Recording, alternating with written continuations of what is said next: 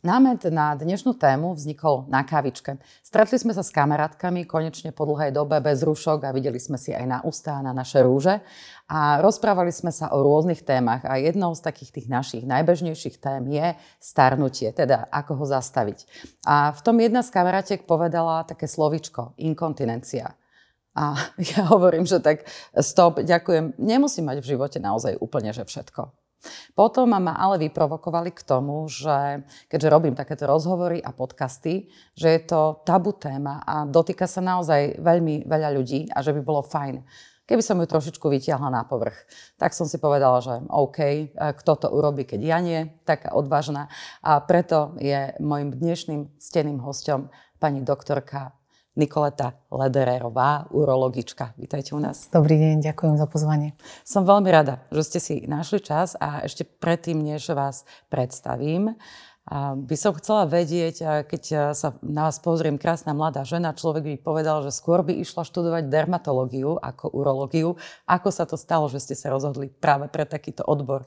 Ono sa to stalo trošku náhodou, lebo ja som na medicínu išla s tým, že teda nechcu, netučila som po dermatológii, ale som si myslela, že bude zo mňa očná lekárka. Ano. Ale rýchlo som zistila, že to oko mi tak akože nerobí úplne dobre. Vám skozol pohľad nižšie. no, povedzme, že tak. Ale dlho, hlavne som dlho tak akože furt, že toto nie, toto nie, toto nie. Takže teda čo potom? Až som sa dostala, potom vlastne ja som, ja som pôvodom z Banskej Bystrice, takže som sa dostala v rámci tej povinnej letnej praxe aj na urológiu v mhm. Banskej Bystrici. A tam sa mi to tak akože celkom zapáčilo. A myslím si, že urológia je taký veľmi dobrý obor v tom, že si môžete tak nejak nájsť také svoje miestečko podľa toho, čo chcete robiť. Lebo viete, viete robiť v rámci urológie aj relatívne akože veľkú chirurgiu, hej, až transplantovanie obličiek, operovanie um, nádorových ochorení, močového mechúra, prostaty alebo obličiek. A môžete robiť aj len nejakú malú chirurgiu na nejakom jednodňovom pracovisku v rámci ambulantnej praxe a môžete kľudne robiť úplne bez chirurgie, len mm. proste čisto ambulantného urologa. Takže v tomto je to veľmi výhodné, že si tam viete nájsť takú svoju nejakú cestu. Mm-hmm. Takže a potom ste už nikdy ne, neľutovali, že ste sa tým očiam nevenovali? Vôbec. Mm-hmm. Vôbec. Tá, tá urológia je naozaj taká, že ja som veľmi spokojná so svojím ja, lebo, výberom. Ja sa preto pýtam, lebo vy ste mi prezradili, než sme začali dá zapli kamery, že vy vlastne keď e, zbadáte teraz, že by ste mali niečo robiť, e, čo sa týka oka, tak, áno. tak e, vlastne máte až taký strach. No áno, to, ani, to ani nie je strach, ale mne to akože robí tak ako nevoľno trošku. Že ja by som mala problém si dať napríklad šošovku do oka, alebo Hej. takže... Takže dobré rozhodnutie. Určite. Urologička na pravom mieste. Ja som slúbila, že vás predstavím. Vy ste ukončili lekárskú fakultu v Olomouci mm-hmm. a do roku 2012 ste pracovali ako lekárka na urologickej klinike v Rooseveltovej nemocnici v Banskej Bystrici. No a od roku 2017 uh, vedíte uh, vlastnú prax v Bratislave. Áno. Ja som najprv mala svoju vlastnú prax vo, vo zvolenie. Mm-hmm. Odišla som z nemocnice a mala som ambulanciu tam. No a potom, ako to v živote chodí, uh, sa mi zmenili pomery v súkromnom živote a uh, keď sa mi už aj narodilo dieťatko, tak sme pochopili s mojim mužom, že je veľmi ťažké fungovať, takže jeden bude v Bratislave a druhý v Banskej Bystrici a odišla som teda do Bratislavy za ním a Hej. podarilo sa otvoriť ambulanciu aj v Bratislave, za čo som veľmi vďačná. Áno, takže v Bratislave vás nájdu a povedzte, kto za vami e, častejšie, kto, kto hľada častejšie pomoc urológa? Lebo je to naozaj e, taká, taká téma, že ľudia sa až toľko o tom nebavia bežne. A e, sú to skôr ženy alebo, alebo aj muži, lebo ja som totiž to počula takú štatistiku, že tí muži sa tomu snažia tak nejak vyhýbať. Ono si niektorí ľudia myslia, že, že urológ je taký ako keby, že mužský ginekolog. Áno, presne. A, a, majú, a majú pocit, že akože vlastne ženské pacientky ani nemáme, ale je strašne veľa ochorení, však urológia nie je len ochorenie tých mužských pohlavných orgánov a prostaty, ale tam máme obličky, močový, mm. močový mechúr a tam sú močové kamene, infekcie močových ciest a, a takéto rôzne veci a samozrejme nádorové ochorenia. Uh-huh. Takže uh, po, chodia k urologovi aj ženy, dokonca možno by som mohla povedať, že v mojej ambulancii tie ženy prevládajú. Uh-huh. Či už je to tým, že žena ako hľadá uh, ženu, ženu, že sa im možno tak ľahšie hovorí, ale toto je také zaujímavé napríklad aj u tých mužov, že na začiatku, keď som začínala robiť, tak niektorí boli takí, že mali stres, že majú ísť uh, akože k žene A zase boli niektorí, ktorí prišli z úplne opačného konca krajiny len preto, lebo chceli zase ženu, že oni zase mali blbý pocit ísť k mužovi. Ano. Že je to strašne taká otázka akože toho nastavenia toho samotného človeka. No ale muži by vlastne mali, každý muž plus minus po 40 už dneska, by vlastne mal navštíviť urologa v nejakých pravidelných intervaloch v rámci preventívnej prehliadky. A hovorilo sa kedysi, že po 50 takže po 40 Áno, trošku sa to tak ako posunulo, najmä u mužov, kde je v rodinnej anamnéze rakovina prostaty mm-hmm. u otca alebo u brata, tak tam by určite po 40 bolo indikované, aby išli na to vyšetrenie. Ale dnes už bežne po 40 sa tá preventívna prehliadka robí. Mm-hmm. Ja by som sa takto spýtala, že začínala som teda s tou témou tej inkontinencie, lebo mm-hmm. to je taká tá, tá nepríjemná tabu oblasť, lebo naozaj sa s tým ľudia akože asi neradi priznávajú a asi im z toho ani nie je veselo. A s tými plienkami alebo s plienkou sa stretneme, keď prichádzame na svet a potom vlastne postupom rokov sa k tomu akoby vraciame. Povedzte, dá sa tomu nejako zabrániť? No, to je otázka.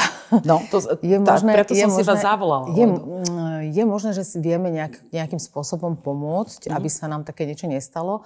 A ono samozrejme, nie všetci v tom vysokom veku, ktorí musia mať e, tie inkontinenčné pomocky, lebo, lebo majú inkontinenciu, tak majú tú inkontinenciu z nejakého ako dôvodu, že proste začala, ale môže to byť aj naozaj preto, že sú imobilizovaní, ležiaci na posteli a v rámci tej starostlivosti mm-hmm. je potom nevyhnutné používať takéto niečo. Hej. Ale potom sú rôzne ochorenia, kvôli ktorým môžeme mať ako ďalší, ako následok toho ochorenia môžeme mať uh, inkontinenciu. Takže ako sa vieme vyhnúť tomu, aby sme nejaké ochorenia nedostali, to je asi dosť ťažké. Mm-hmm. Takže v rámci nejakej tej prevencie sa asi skôr môžeme rozprávať len uh, o tom, aby sme neboli príliš leniví, aby sme neboli možno príliš obezní, uh, pretože toto sú faktory, ktoré môžu vplývať vlastne na to svalstvo panového dna mm-hmm. A môžu ako anatomicky ovplyvňovať to, že či môžeme mať nejakú predispozíciu na to, aby sme mali niekedy inkontinenciu. A samozrejme ďalšie predispozičné faktory, najmä vlastne u žien, sú pôrody, veľkosť dieťaťa pri pôrode a počet tých pôrodov. Čím viac pôrodov, tým vyššia šanca na to, že, že tá inkontinencia bude a čím väčšie bábetko, tak tým väčší, väčšia šanca, že tiež môže tam mm. narušiť vlastne niektoré tie závesné aparáty počas toho pôrodného procesu. Aha, čím väčšie bábetko, to, mm-hmm. to, mhm. to má. Partnerom epizódy podcastu Odznova je Molicare. Viac informácií nájdete na www.moliklub.sk. Môžete tam požiadať aj o vzorku inkontinenčných pomôcok zdarma. Dokonca sú tam, ako, um, počula som raz také prednášky, no samozrejme sa to nedá úplne aplikovať do praxe, mm. pretože v tomto, keby sme chceli veľmi ochraňovať to panvové dno, tak eh, by sme museli mať nejakú metódu, ktorou by sme úplne presne vedeli odmerať eh, tie bábetka v tom brúšku a oni sa dajú perfektne presne merať, keď sú ešte trošku menšie. A mm. už potom, keď sú tak tesne pred pôrodom, tak to úplne tak presné nie je. Možno, že ginekologovia by k tomu vedeli Hej. povedať viac.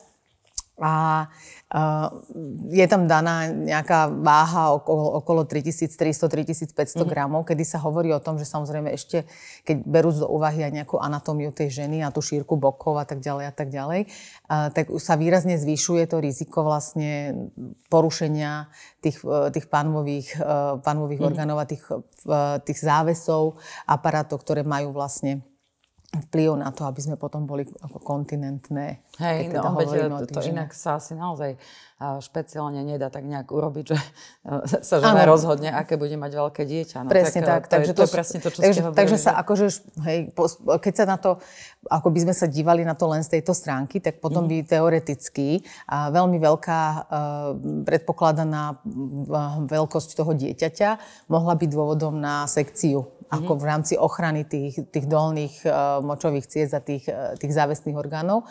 Ale nedá sa to takto paušalizovať, lebo by potom zase narastol strašne počet tých sekcií, čo nie je prirodzené a mm-hmm. veľmi to nechceme.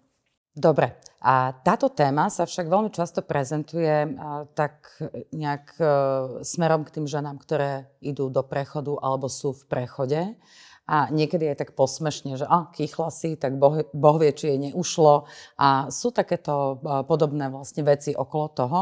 Takže ja by som sa chcela vlastne na toto sústrediť, že v každom prípade, keď nejde o situáciu, ktorú by sme si nezapričinili svojou lenivosťou, teda respektíve ako môžeme prispieť svojou aktivitou k tomu, aby sa nám to nestalo, alebo aby sme sa vyhli, vyhli v podstate niečomu takému, ako inkontinencia je.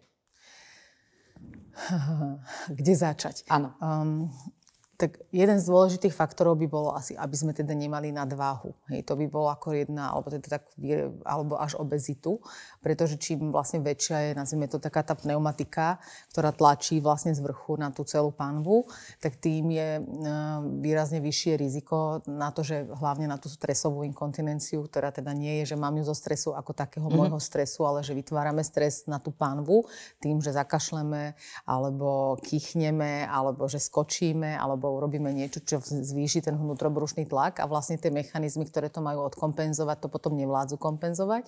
Takže keď musia ešte bojovať proti tomu akože vysokému nejakej váhe na to. Takže je, tam sú štatistiky, že pri redukcii hmotnosti o nejakých 8 kg u 20% žien vlastne tá inkontinencia by mohla úplne vymiznúť. Mm-hmm. A to je jedna z vecí. Druhá z vecí, um, tam sú určité hormonálne zmeny, ktoré u niekoho nastúpia skôr, u niekoho nastúpia neskôr. Takže existujú rôzne formy liečby, aby sme vlastne si udržali ako keby v tomto smere nejakú vitalitu, čo má zmysel nielen teda pre tú inkontinenciu a kvalitu tkaní, ktoré máme mm-hmm. v tejto oblasti, ale aj teda pre tie kosti, čo všetci vedia.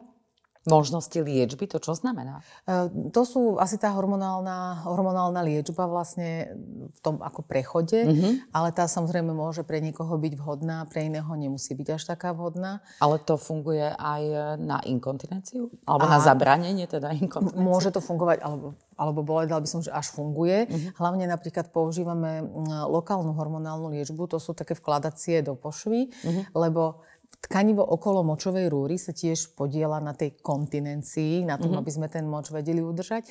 A keď je to tkanivo zmenené tým, že chýbajú tie ženské hormóny, tak, tak to môže mať vplyv vlastne na to udržanie moču. Mm-hmm. Takže sú tam veľmi dobré výsledky u tých žien, ktoré toto, tento problém majú. Mm-hmm. Keď sa vlastne podáva ten lokálny hormón uh, do pošvy, vstrebáva sa cez tú sliznicu, tak kvalita tých uh, sliznic sa trošku zlepší mm-hmm. a môže to výrazne zlepšiť ten stav. O tomto som v živote nepočula, ale naozaj. No, tak už počujete. Tak ako to je a možno, že ani mnohí naši diváci alebo posluchači, ktorí nás teraz práve sledujú. A toto sa vlastne rieši e, s, práve na, s urologom, alebo to riešia ženy skôr s ginekologom? Ono je to tak, že ten problém inkontinencie je taký na rozhraní týchto dvoch oborov, mm. hlavne teda inkontinencie ženskej, keď sa teda o tom takto rozprávame. Um, takže a dokonca urológia, uh, ginekológia má aj vymedzený taký, taký ako obor, ktorému hovoria, že uroginekológia. Mm-hmm. Majú z toho vlastne aj špeciálnu atestáciu. Um, takže máme na, aj na Slovensku sú ginekológovia, ktorí majú špecializáciu v uroginekológii a to je v podstate to zameranie na tieto na tieto problémy. Oni potom vlastne robia aj tú operatívu, lebo tam sa okrem, okrem tých tzv. konzervatívnej mm-hmm. liečby, do ktorej spadajú tieto veci, o ktorých sme zatiaľ hovorili, tak potom samozrejme tu je možnosť v indikovaných prípadoch aj operovať. Mm-hmm. A máme potom teda ešte my ženy v prechode, alebo ktoré idú do prechodu, nejaké ďalšie možnosti, ako sa tomu vyhnúť? Tá prevencia? Cvičiť, cvičiť, cvičiť, cvičiť posilovať to pánové mm-hmm. dno. Takí ľudia, ktorí sa tomu venujú, nejaký rehabilitačný pracovníci a tak hovoria, že by sme vlastne tomu panovému dnu mali tých 15-20 minút denne venovať, mm-hmm. čo si teda podľa mňa málo kto dokáže tak akože vstúpiť do seba, že naozaj to bude robiť ale, je to, ale malo by to tak byť. Lebo Hlavne tak... viete, že po tej 40 by ste toľko vecí mali robiť áno, 15 až 20 áno. minút denne, že uh-huh. cvičiť teraz, neviem, 8 alebo 10 tisíc krokov, aspoň v nejakej rýchlej chôdzi. Teraz minulo sme tu mali tvarovú jogu, áno, čiže tvarovú jogu stačí ti 15-20 minút. Áno. A teraz vlastne, keď si narátate všetkých tých 15-20 minút, akurát som minule hovorila, že ono v podstate, ja už chápem, prečo ľudia musia ísť do dôchodku, lebo vlastne... Potrebujú tieto veci. vlastne vy, kým sa akože vy ošetrujete, tak už je koniec mm-hmm. dňa. Áno, môže to byť. no áno, no tak ale to sa hovorí. Však aj keď začnete chodiť do posilovne, tak um, keď nebudete chodiť akože aspoň naozaj, že 3-4 krát do týždňa, tak ten efekt neuvidíte. No. Áno. A teda, čiže tie cviky. A ako s tým vy máte skúsenosť? Cvičia to tie ženy, tie cviky, alebo vedíte ich no, k tomu? snažíme sa ich k tomu viesť. Mm-hmm. Ja by som aj mala do budúcna takú nejakú predstavu, že by som si predstavovala raz niekedy, že by sme mali niekoho takého spolupracujúceho, nejakého mm-hmm. fyzioterapeuta, čo sa tomu venuje, ale zatiaľ takéto bohužiaľ nemáme. Mm-hmm. Takže ich musím len nechať, buď nech teda cvičia podľa nejakých... Mm, YouTubeových alebo iných proste návodov, alebo však dajú sa vyhľadať proste na rôznych webových stránkach uh, cvičenia. A, alebo, alebo máme aj také letáčiky, ktoré rozdávame, kde sa dá cvičiť, mm-hmm. alebo mhm. sa dajú zohnať DVDčka cez net, ale mm, neviem do akej miery, ako je to fakt také poctivé. No. Mm-hmm že väčšinou, keď, ako musím povedať, že skôr, skôr tie ženy necvičia tak, ako by mali a keď sa ich na to teda pýtam, tak vždy povedia, že no, že snažím sa, to viem, mm-hmm. keď poviem snažím sa, viem, ano. že necvičí. A snažím sa, mala by som. Áno. A sú nejaké cviky, ktoré vlastne by mohli tie ženy robiť, ja neviem, že majú povedzme takú prácu, že v administratíve, že to ani nie, nie je nejak vidno, že používajú tie svaly. Áno, áno, tak tam je to také, také to zaťahovanie. Cvičenie. To tajné cvičenie mm-hmm. môžeme v podstate robiť hoci kedy, hoci kde, mm-hmm keď akože si na to spomenieme, mm-hmm. tak môžeme vlastne zaťahovať to vnútro. Ako, a nič len akože dá. Sa to stiahnuť, chvíľku vlastne, držať a, vy, a pustiť a mhm. urobiť si proste nejaké série tých cvičení. Mm-hmm. A cvičíte teraz, ako sa rozprávame? Uh, nie. Nie, ste to nevyužili, tak, tak vlastne máme tu priestor, čas. Tak, čiže dá sa to vlastne aj takto, že vlastne sedím niekde na porade napríklad. No to neviem, tam som sa asi sústredila na iné. Aha. Tak skôr by som povedala, že keď ako nerobím nič, len na niečo čakám. Hej, Aha, tak vtedy dobre. by som sa na toto mohla sústrediť. No ale sú naozaj, keď napríklad niekto nevie ani, že čo má vlastne zaťahovať, mm-hmm. tak sa odporúča e, vyskúšať si vlastne zadržať prúd moču. Hej, že keď mm-hmm. cikáte, zastaviť ho a niekto príde, povie, že ja to neviem, že skúšala som to a nedokážem zadržať ten prúd moču, že to panové jedno je natoľko oslabené, že môže byť až, až takýto problém. A ja som totiž to počula, že to je práve že zle, že toto by nikto nemal robiť, to ano. zadržiavanie moču, ale teraz možno, že zadržiavanie, že, že Len si, si, že ktoré to sú tie svaly. To je len na to. Akože nemáme to robiť. Nemáme to robiť, lebo je to, to len, je... že ktorý to je ten sval, čo mám zaťahovať, tak to je ten, čo zatiahnem, keď zadržím ten moč. Dobre, že vtedy to mám vlastne ako skúšku správnosti, že Presne. to netečie, tak, tak e, vlastne som, ale e, dobre je napríklad, že e, oddelovanie, ísť na toaletu, teda na malú, No, že ešte vydržím? Ono to závisí. Hej. Keď mám zdravý močový mechúr mm-hmm. a všetko je úplne v poriadku, tak to nie je zdravé. Samozrejme, tam vlastne máme niekoľko úrovní. Je či nie je? Nie je. Nie je. Močový mechúr má normálnu kapacitu okolo 450-500 ml mm-hmm. a nemali by sme akože ho e, pretrénovávať. Aha. Takže tam máme niekoľko stupňov takého toho, toho pocitu nutkania na močenie. Tých prvé dva, tri sú také, že ešte viem, že to môžem oddialiť, kým príde, ja neviem, reklama v, e, v telke, telke, alebo proste nejaká, alebo proste kým dokončím nejakú aktivitu. Mm-hmm. A, a vlastne, keď už je dosť naplnený, mali by sme to vnímať ako, že už ho mám fakt naplnený a už potom je vhodné tomuto nutkaniu mm. naozaj vyhovieť a neodkladať, neodkladať to ďalej, lebo takým nejakým extrémnym, extrémnym trénovaním mechúra na veľmi veľké objemy si môžeme zase vytvoriť nejaký iný problém. A to môže byť až neschopnosť toho močového mechúra sa vlastne normálne vyprázdniť, lebo ten močový mechúr je sval mm-hmm. de mhm. facto. A keď tie svalové vlákna budeme extrémne preťažovať a on sa bude naťahovať, tak budú tak extrémne natiahnuté, až nebudú schopné vlastne tú kontrakciu vtedy, keď majú už vôbec urobiť. To sa vám môže stať, keď napríklad idete v aute a dlho není pumpa mm-hmm. a potom už konečne môžete a vám sa vlastne nedá cikať. Aha. No, takže to je tým, že tie svaly sú tak strašne. Takže musíte si pomôcť trošku brušným, brušným lisom, vytlačíte trošku a zase, ak sa to vráti na nejaké takú normálnu, mm-hmm. normálne natiahnutie, tak sa dokáže potom ten mechúr lepšie vyprázdniť. A toto sa týka aj mužov, aj žien? Toto sa týka obidvoch pohlaví. Keď tam není žiadna iná porucha, v podstate tie močové cesty a všetky tie nervové systémy a signalizácia, všetko prebieha tak, jak má. Keď si vlastne ani neuvedomujeme, aké máme šťastie, že nemáme žiadny problém. Áno.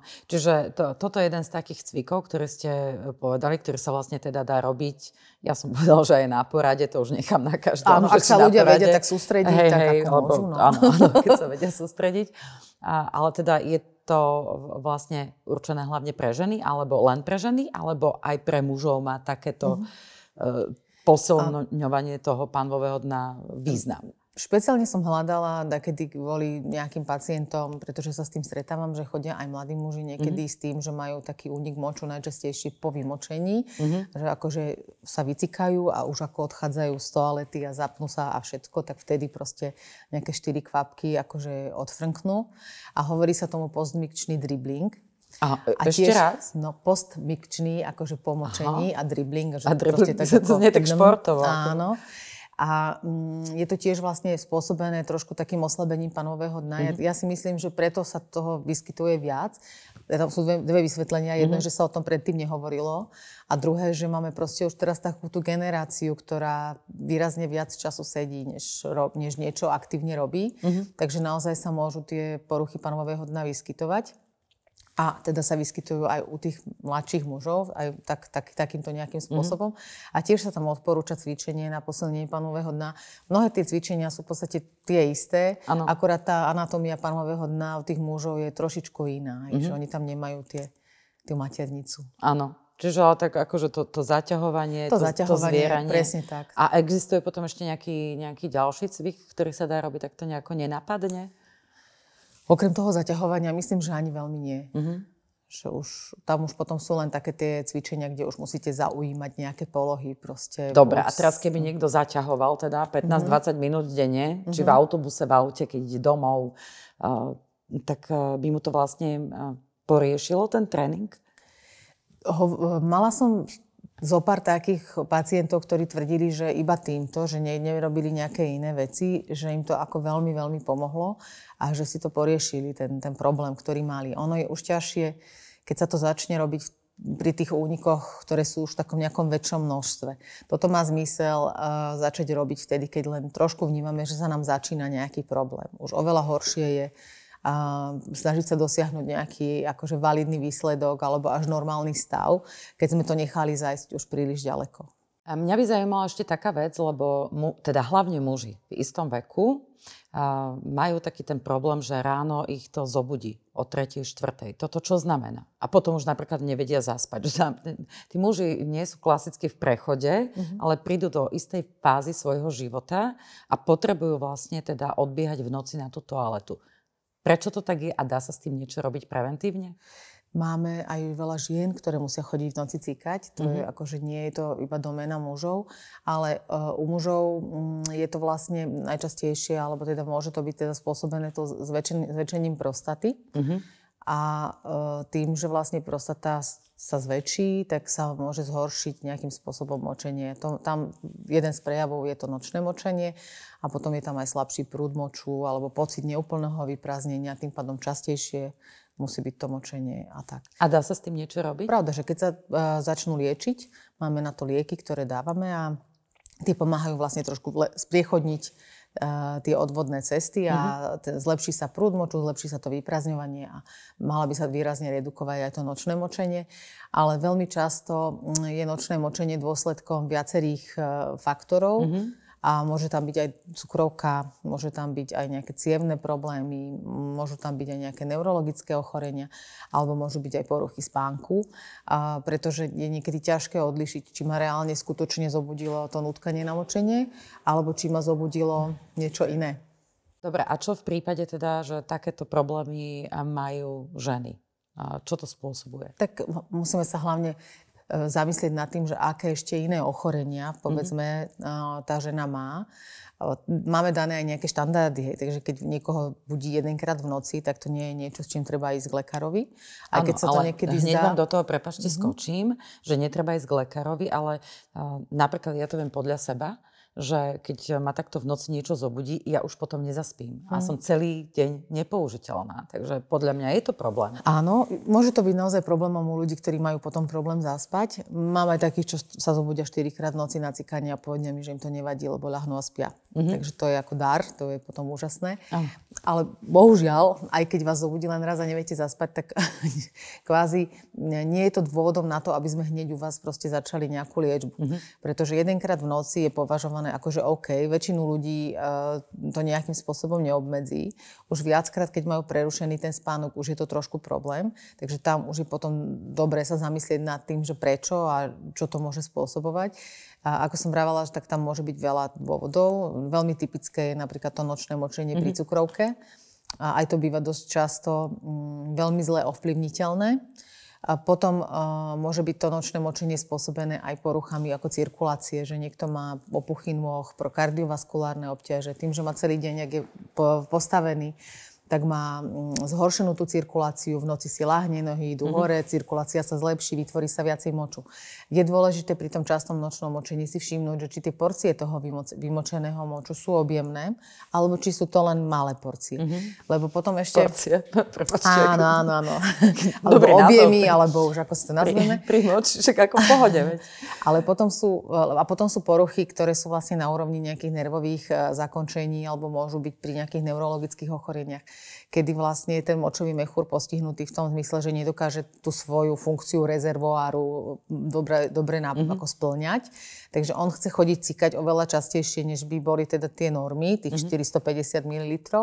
A to potom je časté močenie aj cez deň, aj v noci. No mm-hmm. a to mhm. potom liečíme vlastne v tej urologickej ambulancii nejakou symptomatickou liečbou. Alebo sa teda snažíme prísť na to, že prečo. A ak sa dá náhodou odstrániť tá teda prvotná príčina, tak to je potom ideálne riešenie. Hej. A možno, že dobrý návod je aj príliš veľa nepiť večer. Či ano, má to ano, s tým niečo do, Odporúča sa, že by sme tak dve hodiny pred spaním už nemali piť. Nič. Nič. Vôbec. Vôbec. Ani vínko. Áno, vínko je ešte aj diuretické, ako alkohol je diuretický. Mm-hmm. Takže nie. Ale zase na druhej strane, niektorí povedia, viete, keď si dám pivo, tak ja potom akože perfektne spím a nezobudím sa, paradoxne. No tak ale to preto, lebo to pivo to trošku utlmí Ano. A máme potom lepší spánok. Mm-hmm. Takže je potom zase vhodné si povedať, že či teda tam nie je problém niekde inde a nie v tom, že by nás budilo namočenie nejaká porucha, ale proste máme zlý spánok. Mm-hmm.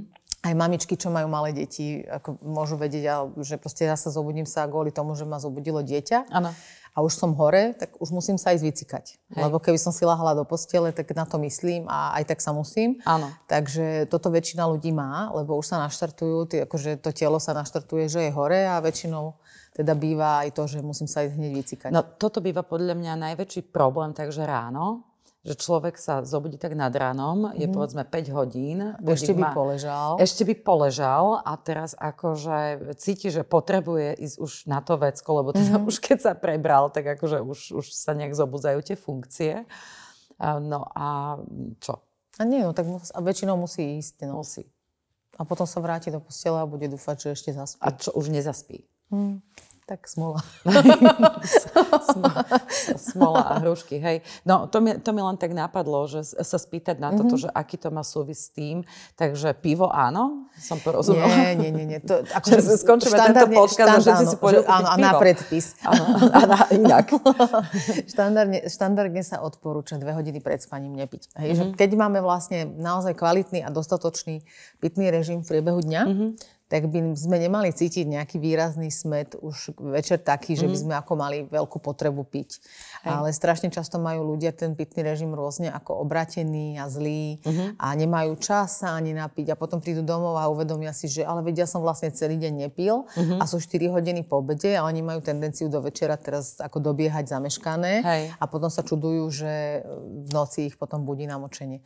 A na to máme také ako techniky, že dostanú na domácu úlohu si vlastne robiť taký záznamník toho močenia, že doma cikajú a čo všetko, čo vypijú a vycikajú, zapisujú a tam sa niektoré veci tak už aj ako odkryjú, že aj sami, keď to vyplnia, tak hneď prídu na, sa zdiagnostikujú sami a ako mnohokrát nie je potrebná ani liečba. Hej. A povedzte mi, čo taká inkontinencia a sex? No, môže to byť problém, pretože častokrát ale sa stáva, keď je naozaj ako in, tá, tá stresová inkontinencia už v takom pokročilejšom štádiu, tak môže byť únik moču aj pri pohlavnom styku, uh-huh. čo je pre tie ženy extrémne frustrujúce. Tak áno, môže to byť, ale neviem, že či ste mali na mysli aj nejaké ešte iné niečo? Všeobecne, že ako Všeobecne. sa to vlastne ako dotýka ináč, tejto ináč témy. to ako to... nemá, ako pohlavný styk ako taký, na to nemá nejaký efekt alebo mm-hmm. vplyv len môže byť teda táto nepríjemná vec, mm-hmm. že niektoré ženy teda potom majú vlastne ten únik moču pri pohlavnom styku. Mm-hmm. Tak preto som chcela povedať, že keď za vami prídu do tej ambulancie a vy sa ich spýtate, či cvičia, oni povedia, že snažím sa, tak ja som chcela dneska hlavne vyťahovať uh, také tie momenty, že prečo, prečo by sa to oplatilo, lebo potom sa môže človek naozaj vyhnúť aj takýmto frustrujúcim mm. veciam. Povedali sme si hneď na začiatku, že nie každý, pretože naozaj sa nám v tom živote môže stať všeličo. takmer všetko, aj všeličo a jednoducho e, nevieme to všetko predpokladať, ale keď sa dá a s týmto pracovať, a tak je to fajn. Ja som napríklad počula aj, že také tie venušené guličky guľôčky. Ako ven, sa to venušine, je to dobré guličky určite nie. Alebo Aha. teda, hej, ako venušine Kvázi guličky, pokiaľ ja viem, tak, tak teda ma, robia celkom iné. Ale, Áno, ale, ale, ale, ale že viete, že to tam musíte v sebe udržať. A, myslím si, že e, teda, hej, domnievam sa, že venušine guličky sú koncipované tak, že tam držia Inak, ale... Máme to také celkom, akože, celkom dobrú atmosféru áno, teraz, áno. lebo uh, kameraman je muž a aj asistent kamery a celkom, ako celkom si to teraz užívajú. Ale existujú, normálne existujú ako pomocky na posilovanie panového na rôzne. A ano. jedné z nich sú napríklad také ako závažia, uh-huh. ktoré sú teda rôzne. Post, začínate od takej menšej váhy a postup, uh-huh. potom sa dostanete teda na ďalšiu, ktoré sa teda strčia do pošvy. Ano. A cieľom je teda udržať to závažie a postupne si teda zvyšovať uh-huh. tú záťaž.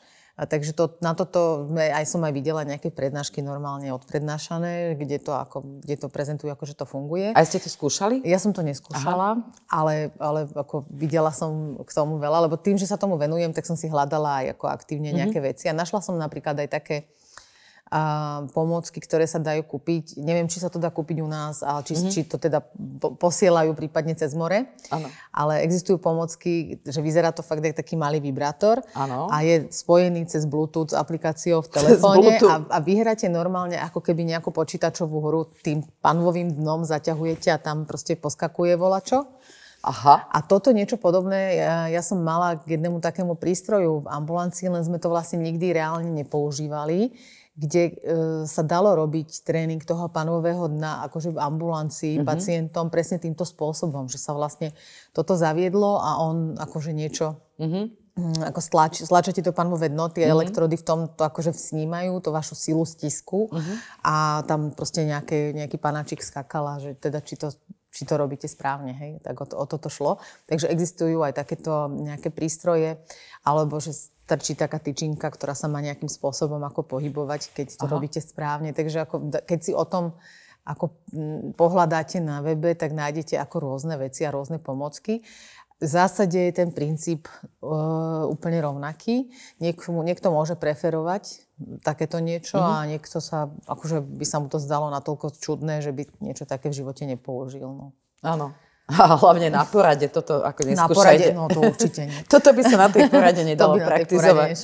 Že šéfe, že prepačte, ale uh, viete, bol som u uh, urologičky, bola som u urologičky a toto mi nakázala. A ja teraz... No väčšina tých pomocok je teda ako skôr, to by bolo skôr pre to teda... ženské pokolenie koncipované. ale to by bolo teda iné spestrenie porady, si myslím, že všetkým by odišlo rozmýšľanie nejakým iným smerom. No asi by sa veľa nepracovalo. Hej, to som chcela iba tak trošičku odľahčiť, no, no, no. že uh, máme tu takú takú tému, a že ako sa vyhnúť vlastne tomu, aby sme nemuseli nakoniec uh, používať uh, tie inkontinenčné pomôcky a nemuseli uh, siahnuť po, po tých produktoch, aj keď uh, vďaka Pánu Bohu za ne, nie? Lebo... Pravda, že no, určite by bolo veľmi ťažké, keby sme, ja neviem, doma proste si strihali handričky, no. Ako dneska je, dneska je úžasné, že môžeme ísť uh, do obchodu alebo do lekárne mm-hmm a kúpiť si proste produkty na to určené.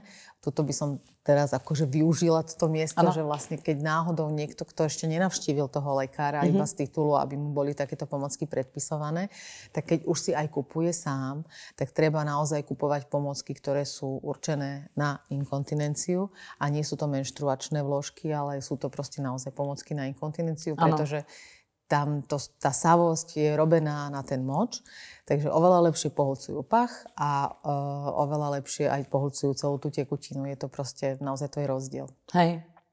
Že, že nie je to len také niečo? Áno, že nie je to výmysel, že akože niečo iné si mám teraz ako, než, než je určené na to druhé. Ja by som sa ešte dotkla e, možnej teda rakoviny prostaty, respektíve prevencii. Venuje sa tomu dostatok pozornosti? Dávajú si tí muži na to pozor? Mám pocit, e, že teraz sa ako výrazne zvýšil počet tých mužov na tú preventívnu prehliadku. Mm-hmm je to pravdepodobne nielen tým, že, sú trošku, že sa robia aj tie kampane všelijaké a v tom novembri sa robí to hnutie, to Movember s tými fúzikmi a, a tak, ale je to možno aj takými tými podmienkami poisťovní, kde keď máte všetky preventívne prehliadky, tak vám niečo proste následne uhradia a tak, takže mnohým to tam svieti, že neuhradíme ti dentálnu hygienu, ak nemáš preventívnu prehliadku. takže to ich donúti, aby na tú preventívnu prehliadku išli, čo je fajn, mm-hmm. A, pretože nie všetci praktickí lekári posielajú tých pacientov tak, ako by ich posielať mali. Takže ja osobne vnímam ako keby taký príliv. Mm-hmm. Chceš mať pekné zuby, choď k urologovi. Áno, presne, najprv. napríklad. Mhm. Ale je to dobré, lebo tým pádom sa môže zvýšiť, zvýšiť naozaj záchyt tých ochorení v takom štádiu, keď to vieme krásne mhm. liečiť. Mm-hmm. Takže, takže áno, um, určite treba. Čiže zlepšuje takže, sa to? Mhm, myslím, že sa to trošku zlepšuje. Ako údajne stále je strašne veľa takých, ktorí nie. Aj dnes sa stretnem s takými, čo už pred 20 rokmi tu mali byť a nie sú. Áno. Akože teda myslím na tom vyšetrení. Hej. Takže a povedia, že však ako, a čo, ani, nič mi nebolo. No tak ja som si aj preto zavolala vás, že ženu, aby mm-hmm. teda tí muži videli, že uh, pekné, sympatické uh, no, odborníčky, A tu práve niekoho odrádza, no, Aha, tak, ale však môžu si, môžu, si, môžu si vybrať, však ako ano, urologovia. Môžu si aj muža vybrať. Môžu si vybrať podľa svojho gusta, ano. ale dôležité je teda, aby na to vyšetrenie išli, lebo je veľmi nesprávne a špeciálne, ak by mali už v tom vyššom veku aj nejaký problém, že by sa im napríklad začalo horšie cikať alebo tak a že mm-hmm. myslia si, že to bude určite tá prostata a teraz pôjdu do lekárne a kúpia si niečo voľno predajné. A to prípravok. môže byť problém, lebo môže im to pomôcť tým pádom zázni pôjdu len k tomu lekárovi a možno, že si liečia rakovinu prostaty. Mm-hmm. Lebo tie príznaky tam sú, v podstate tam môžu byť úplne rovnaké, či to je iba to benigné zväčšenie, alebo mm-hmm. či mhm. tam môže byť a, aj toto. A na to ale asi teda absolútne nestačí nejaký doplnok stravy. No absolútne nie.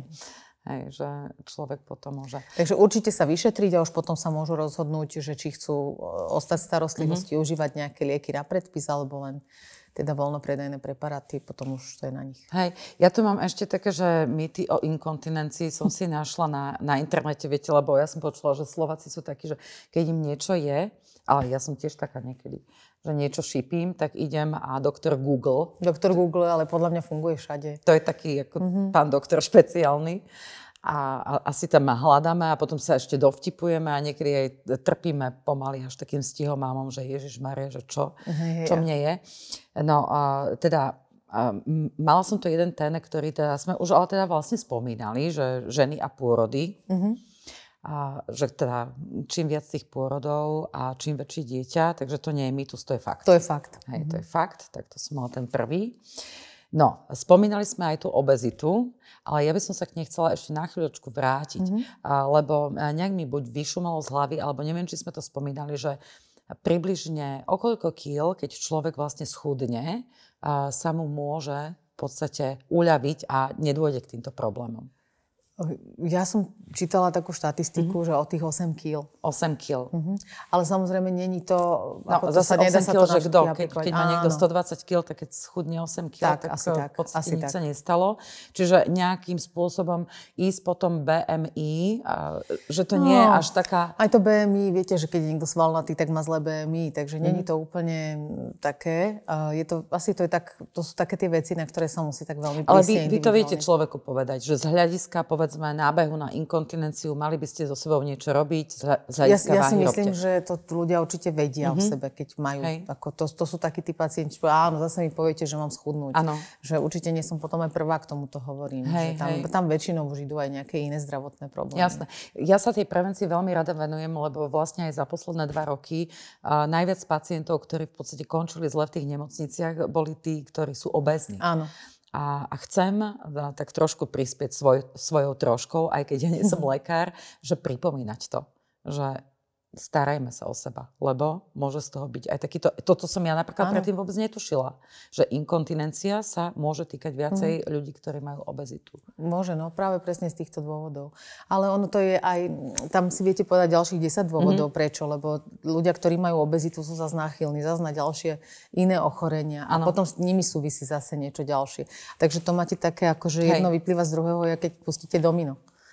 Teraz tu mám ešte taký akože ďalší mýtus a to, to som zvedavá, že čo mi poviete, lebo to sa týka aj mňa, že vraj fajčerom hrozí častejšie unik moču. A ja teda tú cigaretku tu ju tam dám. Viete čo, je daná, akože je štatisticky významná a evidentná súvislosť medzi fajčením a výskytom rakoviny močového mechúra. Mhm. To áno, ale že by bol nejaký výrazne vyšší výskyt u fajčiarov ako úniku moču, nemyslím si, že toto nejako, ako by sa dalo povedať, že mm-hmm. je to pravda. Hej, môžu byť, um, môžu byť napríklad ten hyperaktívny močový mechúr, o ktorom sme sa rozprávali, že je to takéto časté nutkavé močenie, mm-hmm. kedy musím utekať, nemôžem proste ja ovládať vôľou ten mechúr, mm-hmm. ale on si robí, čo chce tak uh, tam je jeden zo zhoršujúcich faktorov určite aj fajčenie uh-huh. a samozrejme potom všetky tie ďalšie kvázi neduhy, hej, príliš veľa kávy, príliš ako, alebo alkohol, pretože aj spôsobia dráždivo, aj uh, nejaký tý diuretický efekt tam môže byť a tak, ale uh-huh. že by toto, čo vyslovene ste sa pýtali, tak nemyslím si, že to súvisí. Dobre, to bola v podstate moja posledná otázka. Zabudli sme na niečo dôležité, čo by ste chceli ešte tak nejak že povedať, vypichnúť? Nejaký Hmm, myslím si, záverečný urologický odkaz máme? Záverečný urologický odkaz by snaď bol len ten, že príďte na tie preventívne prehliadky a radšej príďte skôr, ako keď niečo máte zanedbať. Tak To by som myslím, tak ako povedala na, ako na, na záver a myslím, že sme to tak obšírne všetko pekne povedali. Áno, áno. Tak uh, veľmi pekne vám ďakujem uh, za to, že ste si našli čas, že sme sa mohli porozprávať na takúto urologickú tému. Nemáte za čo, ja tiež rada prispiejem svojou troškou v tej prípadnej prevencii. Takže ďakujem aj ja za pozvanie. Tu troška, tam troška, ale z toho kopa, ten, tentokrát akože kopa zdravia. Ďakujem, ďakujem ešte raz. A vám, a, milí naši diváci alebo poslucháči, podľa toho, kde nás sledujete, e, ďakujem veľmi pekne za zhliadnutie tejto epizódy.